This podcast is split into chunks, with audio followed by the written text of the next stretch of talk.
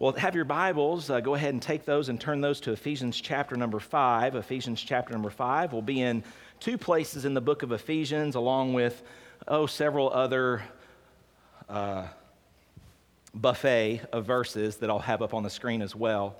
But before we get into our final message in this series, and you can go ahead and take out your worship guide, inside of there you'll find an area for notes. We'll have several things for you to write down if you'd like to do that and follow along. Some folks like to hear, see, and then write. It helps you to retain what you've heard.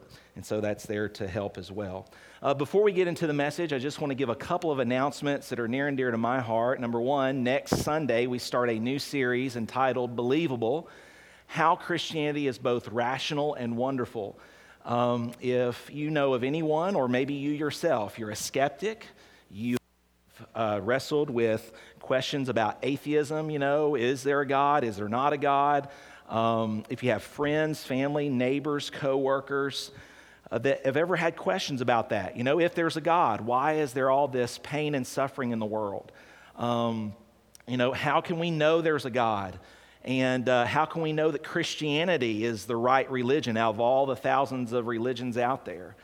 And so, what we're going to do over the next nine to 10 weeks is help you, equip you, but also in the process of equipping you of how to give solid answers for why you believe the things you believe. We also want to invite people that we might know who are seriously searching and seeking. We're going to have a table set up in the lobby next week. I've been making plans for this. Uh, going to have a table with several resources that any skeptic, atheist, or agnostic, if they have genuine questions and would like to avail themselves of some resources, we're going to have those to give. And so uh, I'm kind of cutting in and out, guys. So I don't know if that's my receiver or what, but I might have to switch to a handheld mic. Am, am I cutting out? Yeah, I'm cutting out. There's like every 15 seconds. So turn me off there. I'll go to a handheld.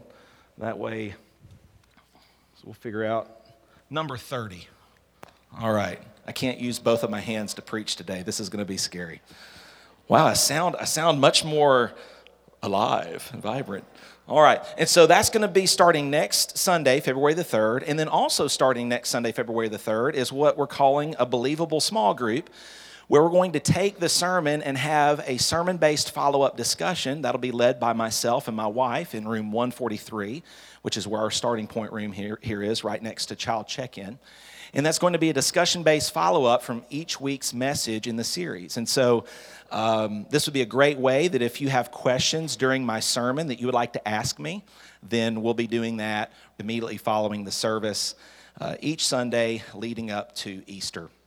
I'm excited about this series because we're going to be able to finally somewhat finish the book of 1 Corinthians as well as we near the end, as we talk about the resurrection in 1 Corinthians 15 towards the end of that series. So I'm looking forward to this. I hope you'll be in prayer for this. Uh, there's many, even young people here in our church who have started going to college and they've been confronted with a lot of secular humanism and atheistic arguments in secular schools. By the way, I don't know if you know this, but in a lot of secular institutions today, it's not about education, it's about indoctrination.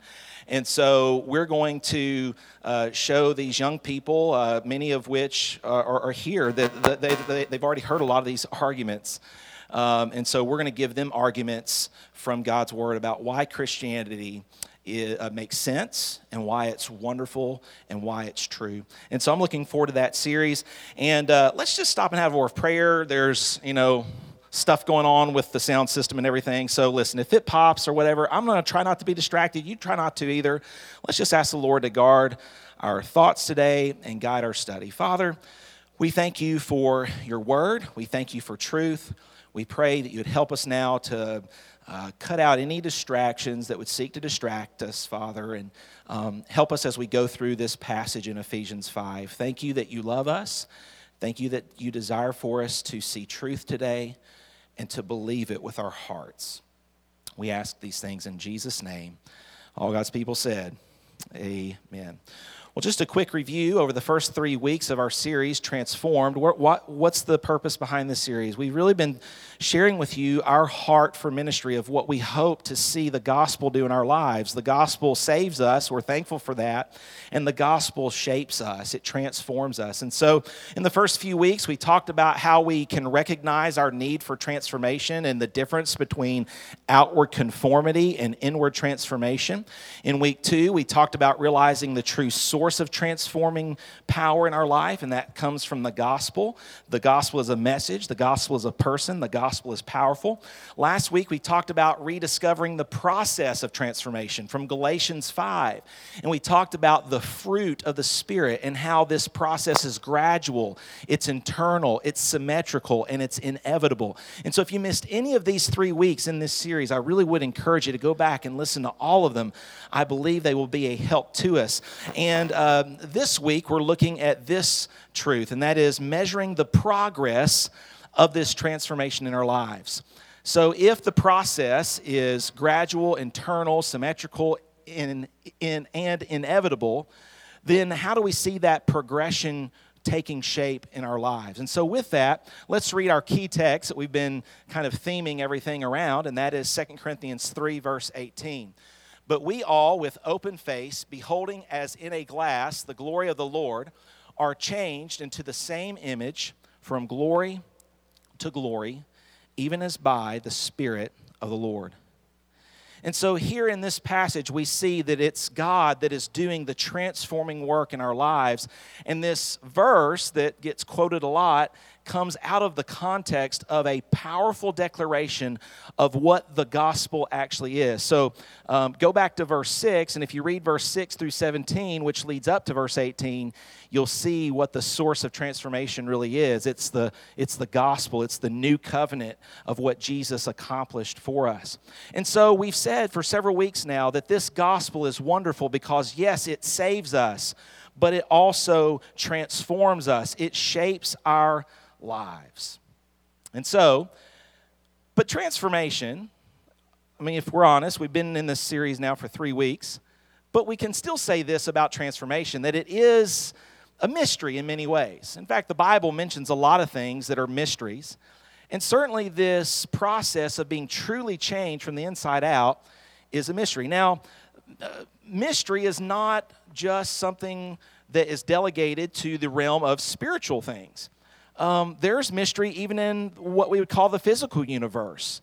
Um, the mystery of life and how a baby is conceived and how that baby transforms inside a mother's womb. We might be able to say with science, okay, this is the first trimester, the second trimester, and the third, but still, the flash of conception, the soul that that baby gets, the individual traits of that baby, the DNA molecular structure of how that child is literally programmed inside of the mother's womb, that's a beautiful mystery.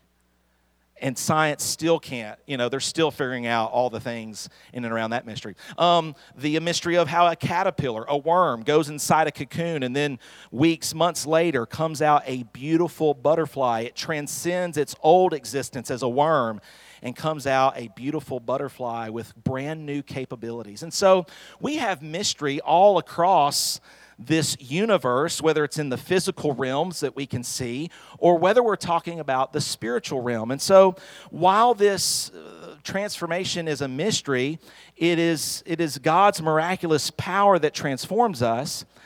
And so, what we want to do is, uh, and, and, so the reason I say that is because here's our mission statement. We want to make more and better disciples of Jesus through the power of his saving and transforming grace. That's our mission, to make more and better disciples through the power of Jesus' saving and transforming grace. And so, our church, so our mission as a church then is to place people in the pathway of this mysterious miracle working power that only God can do. Only God can change the heart's desires. Only God can help someone break free of an addiction, of a sin, of a way of thinking. Only God can change the heart. And so, what we're trying to do as a church is through our mission statement and through our vision process, receiving, growing, serving, receive His grace, grow in grace, and serve in grace. What we're trying to do is to keep on point the process of how God does His transforming work. If there's one thing I've learned as a pastor in 16 years, I can't make anybody change. Some of you have learned that in your marriage. Can I get a witness? You can't make your spouse change, no matter how hard you try. The only thing you can try to do is get your spouse to the person who can. When anybody comes to me for counseling, I do a lot of counseling throughout the week. One thing, and my counselees will tell will tell you, I've told them this. The one of the first things I say to them is, "I can't fix you, but all I can do is help you to fix your eyes on the one who can fix you."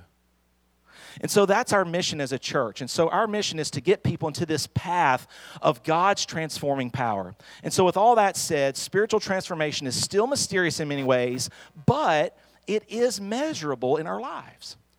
We, we would all say that God's transforming work of a heart, we look at it and we're like, wow, that's still mysterious to me. And, and, and, and in a sense, that makes it something of God.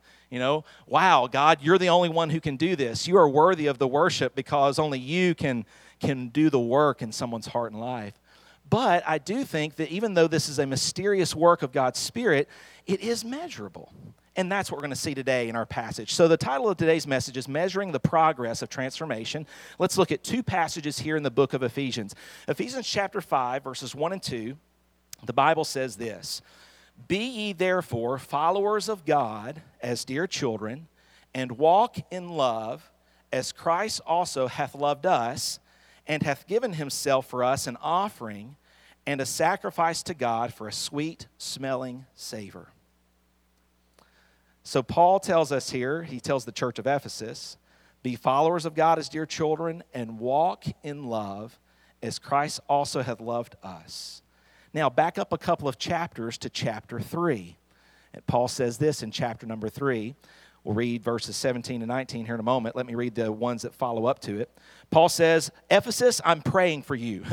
For this cause I bow my knees, verse 14, unto the Father of our Lord Jesus Christ, of whom the whole family in heaven and earth is named, that he would grant you, according to the riches of his glory, to be strengthened with might by his Spirit in the inner man that Christ may dwell in your hearts by faith, that ye, being rooted and grounded in love, may be able to comprehend with all saints what is the breadth and the length and the depth and the height, and to know the love of Christ which passes knowledge, that ye might be filled with the fullness of God. So, in these two passages, and there's many other places here in the book of Ephesians where Paul addresses this theme, but in these two passages that we read this morning, we see that Paul's focus was on getting the church of Ephesus to understand the love of God in Christ. In fact, we know that later another apostle, John, would write about the church of Ephesus what? That they had all the things that they were doing right. They had the right doctrine, they had the right, all these right things, but they had left their first love. And so, Paul, here in the book of Ephesians, hits on this theme. And from these two passages and many others that we'll look at today, we get this truth, and that is this How do we measure spiritual progress in our life? How do we see this transformation work occurring? We kind of touched upon it a little bit last week, but we're digging into it today, and that is this. Here's the truth the great measure of gospel transformation in our lives is love. You can go ahead and write that down. Write it real big. You have a big blank to write that with this week. The great, pro- the great measure of gospel transformation in our lives is love. Is love. And you might say, Pastor, that's basic. Oh, it's basic, but it's beautiful.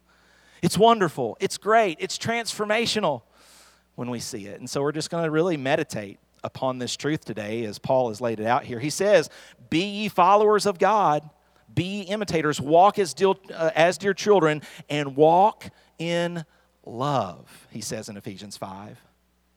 And then he says in Ephesians 3 Ephesus, I'm praying for you that you will start to understand, comprehend the measure of his love. So, he says this. He says, Be followers of God as dear children, and walk in love as Christ also hath loved us, and given himself for us an offering of a sacrifice to God for a sweet smelling savor. Jesus says over to his disciples in John chapter 13, A new commandment I give unto you. Why did Jesus say it was a new commandment? Hmm, that's a great thing to study this week. Don't have time to dig into that today. But he said, A new commandment I give to you, that ye love one another as I have loved you, that ye also love one another. And then Jesus is like, and here's the measure of whether people are going to know you're my disciples. Measure, transformation, here it is. By this shall all men know that you're my disciples, if you have love one to another. So it's amazing how basic this sounds, but it's amazing how little this is lived out. Because as we look around our world today, we don't see this often. We don't see love as being the hallmark of many Christians' lives. And so today we look at this truth because the measure of gospel transformation in our lives, if there's one thing that we could say, okay, this helps us to see if God's truth is transforming us, this helps us to see if this is genuine transformation and not just outward conformity to a system, but genuine, genuine transformation because of truth. Here it is it's love. It's a love for God, it's a love for others it's a love for what God loves and seeing that love be shared with others. John Stott, a commentator, said this. He said, All progress in the Christian life depends upon a recapitulation of the original terms of one's acceptance with God. Big, big words in there, but basically what he's saying is all progress in our Christian life stems from remembering and revisiting the original terms of one's acceptance with God. And what you learn in the book of Romans, along with other places in the Bible, is that our terms of acceptance with God are based upon His love. For God so loved the world that He gave His only begotten Son. And so, with that said, we want to ask four questions today. And these are the blanks that you can write down as we think about these passages that we've read and as we look at others. I want to ask you four questions because as we look at this truth, the great measure of gospel transformation in our lives is love. Pew. Heard that, Pastor? Going to think about what's in the crock pot, going to think about what's on TV this afternoon, and, and the tendency is we can check out. But I hope that these questions will help us to dig, will help us to say, hmm, have I really thought about this as much as I should be? And is this transforming my life? So, the first question I want us to ask is this Are we growing in our understanding of His transforming love? Are we growing in our understanding of His transforming love? You see, this is what Paul was praying for the church of Ephesus back there in chapter 3 that we read this morning. He's saying, Ephesus, I'm praying for you that you will understand this love. He says that Christ may dwell in your hearts by faith, that ye, being rooted and grounded in love, may be able to comprehend with all saints what is the breadth, length, depth, and height, and to know the love of Christ. What is, what is Paul getting at, and what were other writers of the New Testament getting at? I think what they were getting at, and I think what Paul is getting at here in this passage is if we've grown up in church, we know intellectually God loves us. We've heard that probably every Sunday in some way in our Bible classes and in our preaching. We know here in the head that God loves us. But as I shared with you a few weeks ago, there's times when the gospel writers, it's where that intellectual truth spilled over. And John would say something like, Behold, what manner of love the Father has bestowed upon us. You see, if you really study the New Testament, you'll find that all the gospel writers had this theme of the love of God as one of the central things they wrote about. Certainly, Paul, here in Ephesians, the book of Romans, 1 Corinthians 13, Paul wrote about God's love probably the most of all the apostles, but John wrote about it, 1 John chapter 3 and chapter 4. I just told you about his behold. He probably scared some people. You know, he's like, wow, behold, what manner of love the Father has bestowed. Peter talked about this in 1 Peter chapter 1, verse 8. Jude talked about this in Jude verse 21 and, and 23 and 24. All the New Testament writers had this theme of the love of God in some way. And so I think what the Lord is telling us by the Spirit today through His Word is are we growing in our understanding of what this word means and, and who it's coming from? Let me illustrate this, okay? Uh, how many of you are familiar with psychology and how they do the uh, Rorschach test? Does anybody know what the Rorschach test is? Yeah, I've got some blobs up here. What do you see? All right, what do you see? You know, they put these things up there, and the psychologist is supposed to be able to tell you what kind of personality you are based on what you see. For instance, like in this one over here, you say, Ooh, I see a tree. You know, the one on the right. How many of you don't see a tree? How many of you see something different? How many of you don't only see a tree and you're like, why does everybody else see something different? All right, see, so we're doing a little, we're, we're doing a little psychology here. Um, so, what's this illustration for? Well, yeah, what else is there up there? Okay, so there's a tree, but then there's also an ape looking at a lion. Everybody see the ape and the lion now? Look at the white. There you go. Okay, the kids are like, yeah, ooh, I see it. I knew I needed to stay in big church this morning. All right. So, this is called the Rorschach test. Why do they give people this? Um, so this test records subjects' perceptions of ink blots and then analyzes them using psychological interpretation, complex algorithms, or both. And so, some psychologists use these tests to examine a person's personality characteristics and emotional functioning. All right? So, what I want to do now, everybody ready? We're going to have an experiment. What I want to do now is I want to do a spiritual Rorschach test. I'm going to put a verse up on the screen. I'm going to have you read it through quickly. And then I want you to tell me what, what you saw in the verse. All right? It's our verse we read this morning in Ephesians 5. Be therefore followers of God as dear children, as, and walk in love as Christ also hath loved us, and hath given himself for us an offering and a sacrifice to God for a sweet smelling savor. So the question is without rereading it, what do you recall about that verse? What do you recall? Well, love, but more specifically,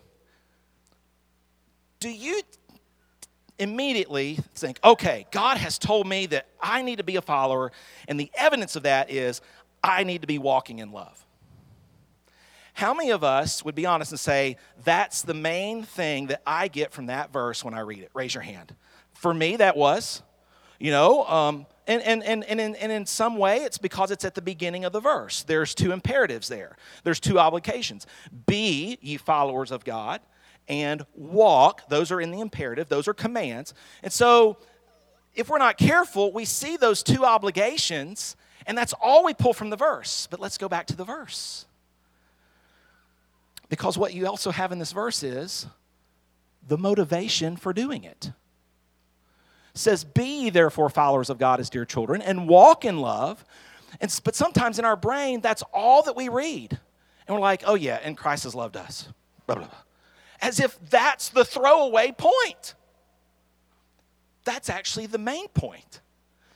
That the only way we can walk in love and be followers is because He first loved us. And so I bring that out to say that hopefully, as we grow in truth, we see both, but we see the indicative or the declaration that Christ has loved us because that's the motivating force for why we walk in love. We don't walk in love to earn His love, we walk in love because we have His love. In fact, that's John's whole argument in the book of First John, chapter number 4. He says, If you do not love your brothers, how, how does the love of God dwell in you? And so, my challenge to us, and I hope that this simple illustration gets us to stop and say, you know what? Maybe I need to think about his love some more. Maybe I need to dig in because I'm, I to guarantee you, I've spent 16 years studying the word as a pastor. And I feel like the more I know about God's love, the less I know sometimes because it's that incomprehensible, it's that good, it's that life transforming. And so, the first question is are we growing in our understanding of his transforming love? The second question is this. So, in order to grow in understanding, it then requires TIME, time. So, write that down. Are we growing in the time that we enjoy thinking about his love? Are we growing in the time that we enjoy thinking about his love? There's a difference between duty and delight. And you know you're growing in the love of God. You know you're growing in seeing this truth. And you know that it's transforming you as you begin to see different duties, d- different things as duties, and you start to see them as delights. For instance, being in church this morning. Is there a part where this is our duty? Sure, the Bible says, do not forsake the assembling of yourselves together.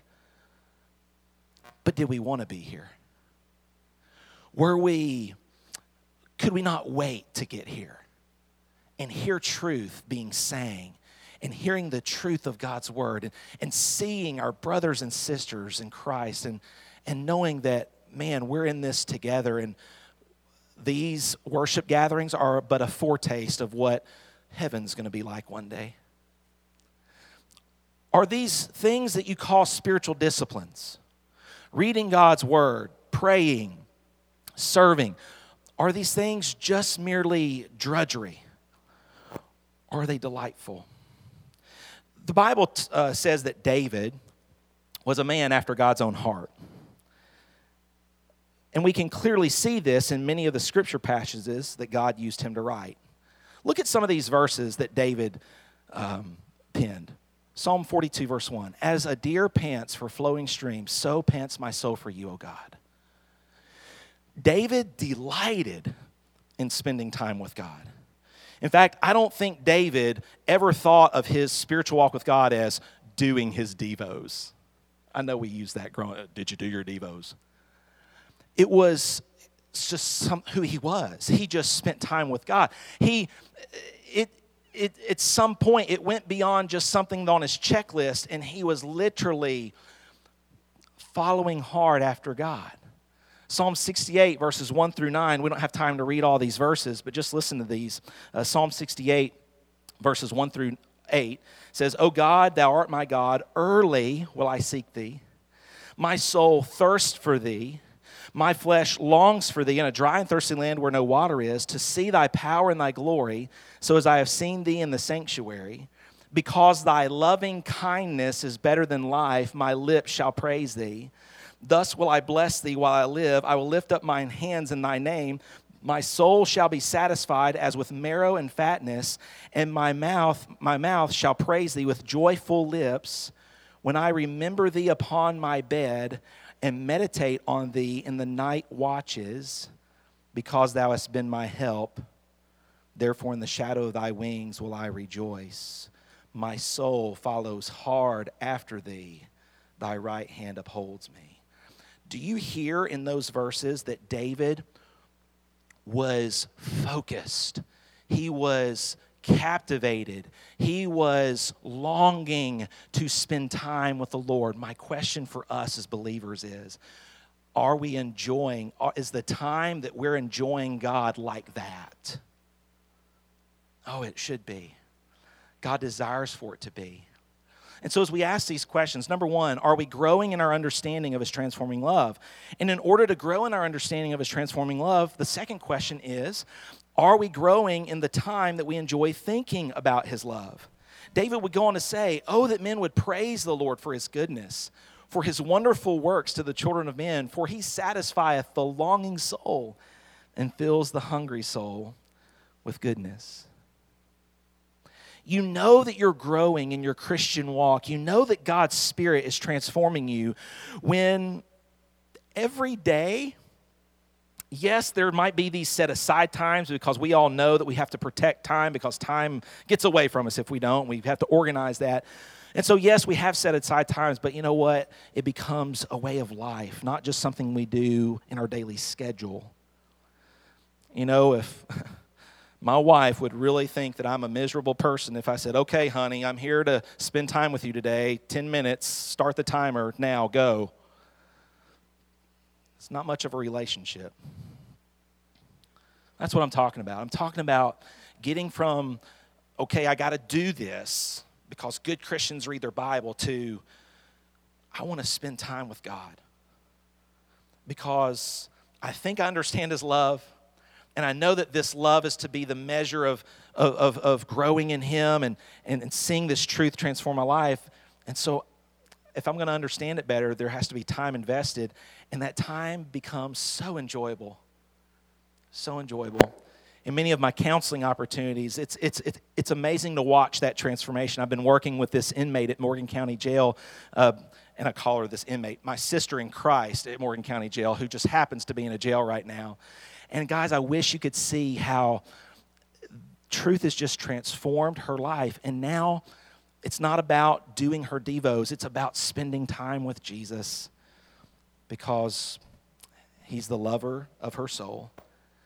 You know, for one who has experienced the love of God in deep and profound ways, what happens is is you end up spending time with god and there's this fading fascination with the things that once held sway upon the human heart here in this world. John talks about this in 1 john 2 verses 15 through 17 he says love not the world neither the things that are in the world because if any man love the world the love of the father is not in him. And so the whole point is when god captivates our heart greater loves move in and the old loves fade out I've given you the illustration before, but just we'll summarize it real quick again. I bought a old Nintendo thing. You know the Nintendo on on uh, uh, yeah all the games on it. I bought it thinking, ooh, I'm going to play this a lot. I got it home, paid a lot of money for it, plugged it in, played Super Mario for 30 minutes. I'm like, eh. Boxed it back up, sold it the next day. Why? Because I used to love video games, but now I don't have time for them, quite honestly. Why? Because there's greater love, there's greater focus in my life. And the same can be said of many of you as, as, as you look back on your life, you're like, wow, the things that once held sway over me no longer do. And the only way to see those things fade is to see the surpassing value and worth found in Christ and, and the fact that He loves you and, and He wants to spend time with you. And you're like, wow, God, you want to spend time with me? He's like, yeah, that's why I came. That's why I died. That's why I became in human flesh, so that you would know that I'm not put off by your body and uh, uh, your, your flesh and blood. I want to spend time with you. Ah, oh, the gospel transforms every part of our life. And so, are we spending time? Are we enjoying that time with Him? John would say, Behold. You know, you can't behold until you look, until you see it. And so, John says, Behold what manner of love the Father hath bestowed. And so, the great measure of spiritual progress in our life is love. Do we understand? Are we growing in our understanding of love? Are we enjoying the time that is invested in understanding this love? And then, thirdly, is the knowledge of his unfailing love increasing our faith? Is the knowledge of his unfailing love increasing our faith? I love what Ephesians 3:17 says. Look back there. We read these verses just a few moments ago. Ephesians 3:17 it says that Christ may dwell in your hearts by faith that ye being rooted and grounded in love. The knowledge of God's unfailing love brings confidence to our life. And we need that confidence because sometimes our circumstances can shake us to the core of where we're not sure that God loves us. If God really loved me, then why would He? If God really loved me, then why can't I? But see, of course, and there's so many layers to this, and even understanding what love is. You see, God loves you where you are, but He never leaves you where you are. And so God's love is so great and it's based in truth. And so God loves you and, and He wants to save you, shape you, transform you. And He wants you to understand this unfailing love that He has for you because when you do, it increases your faith. That Christ may dwell in your hearts by faith, that ye being rooted and grounded in love. There's a connection here between love and faith. 1 John 4 18 and 17 expound upon this. It says, There is no fear in love. What is the opposite of faith but fear? There is no fear in love, but perfect love casts out fear because fear has torment. He that feareth is not made perfect in love.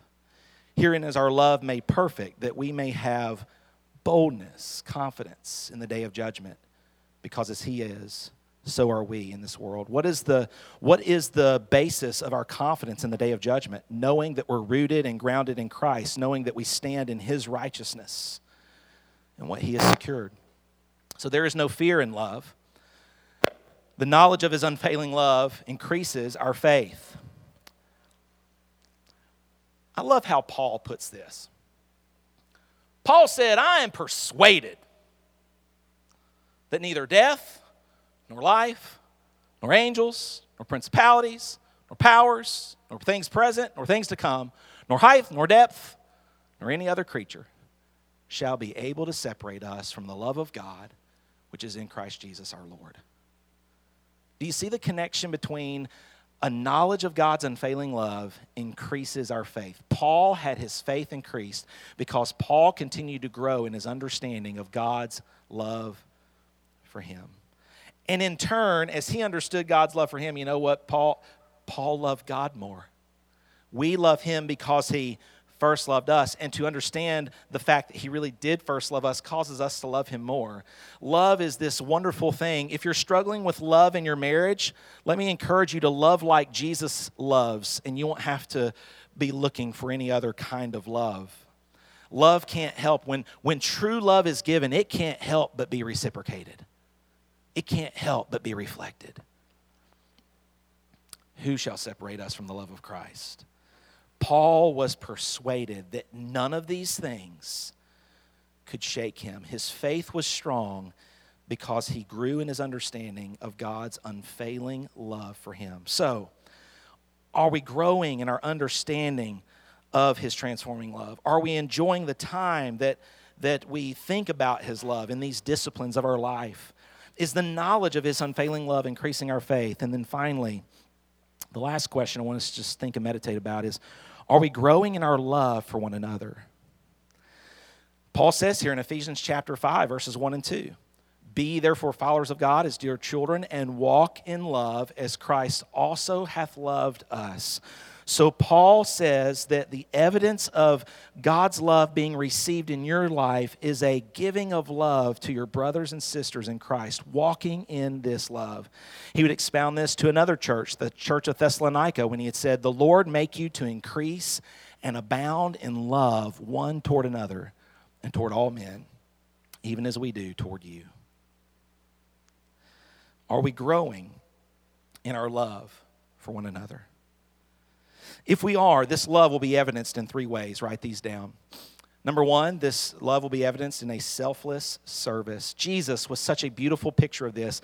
There in that passage that I read to you earlier, where he says, A new commandment I give unto you, right before that, in John 13, verses 1 and following, Jesus evidenced his love for his disciples by washing their feet. Selfless service. And oh, yeah, by the way, do you know who all's feet he washed when he washed his disciples' feet? He also washed Judas's feet.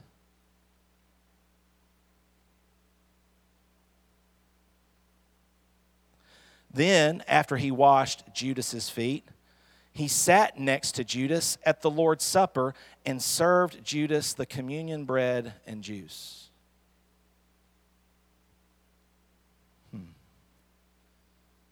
It's easy for us to love our friends.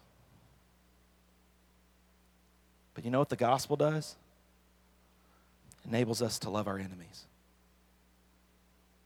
to pray for them, to realize that they're not the enemy, Satan is, and they're just slaves who are waiting to be set free.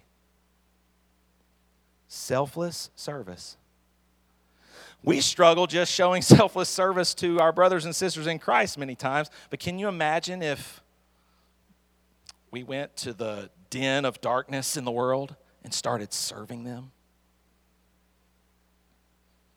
Wonder if that would give us an audience to be heard. You see, this love for one another will be seen in one, a selfless service. Number two, a forgiving heart. A forgiving heart. Throughout the New Testament epistles, love and forgiveness are tied indelibly. Paul says, Be kind one to another, tenderhearted, forgiving one another, even as God, for Christ's sake, hath forgiven you. And so there's this, this heart that says, You know what? I'm going to stop keeping score. That's what a forgiver does. A forgiver says, I'm not going to keep score with you.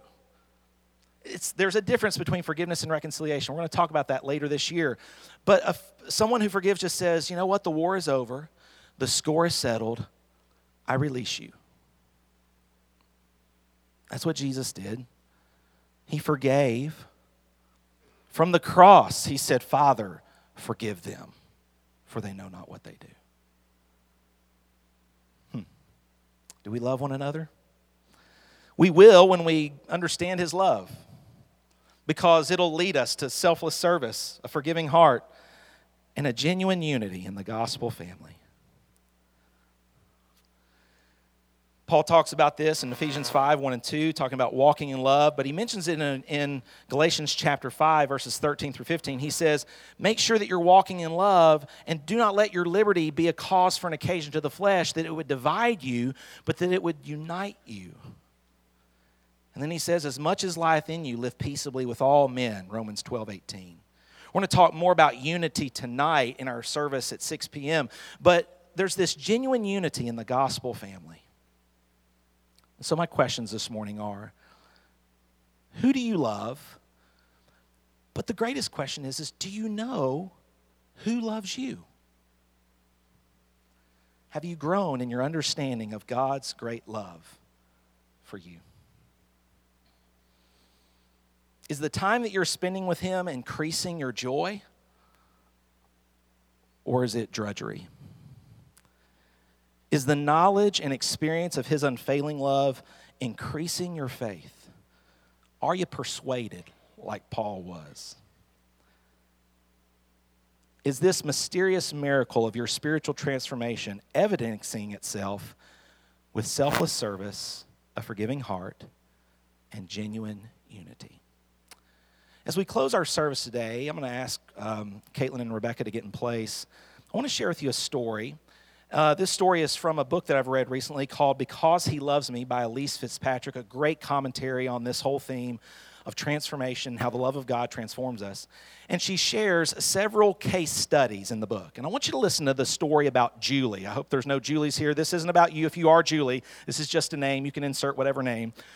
But let me tell you the story about Julie and listen to how her problems, her sin issues, can only be dealt with by believing the gospel.